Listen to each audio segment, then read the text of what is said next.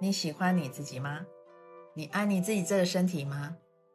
我发现很多人在回答这个问题的时候呢，多数人都会说不喜欢，我讨厌自己这个身体，我感觉到非常的压抑。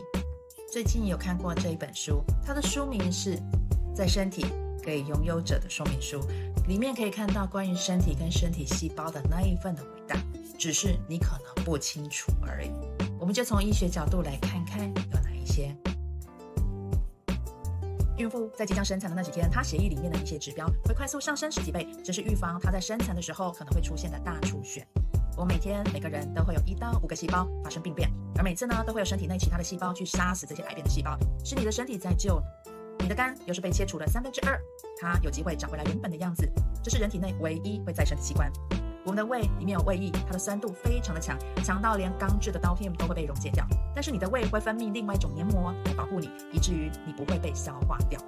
我们的心脏主要的部分不能跳动的时候呢，你的房室结就会主动的替代它跳动。关于房室结不能够启动、不能够运作的时候，心脏内的心室就会自主性的异搏跳动。虽然呢是非常微薄，但是它还是继续的传送血液到你的大脑、到你的心，维持这个身体不会死，直到你的救兵来相助。在这一秒。或者听我讲这句话的一个时间，你的身体细胞会产生两百万个红血球。我们人每天呢，大约会死亡三千三百亿个细胞，但同时呢，也会再生三千三百亿的新生细胞。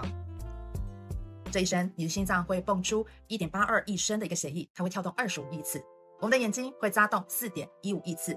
会流出六十八点七五九六四升的一个眼泪。我们的鼻子会记住五万种的一个气味。你的肺要是摊开来，可以覆盖一座网球场，而里面的肺的一个呼吸道去串联起来，可以从伦敦一直延伸到墨西哥。你的血管可以绕地球两圈半。再来就是细胞里面最重要的 DNA 了。每个细胞里面都有一米多到两米长的一个 DNA。我们将这些 DNA 变成一条条线，它可以延伸到一百英里。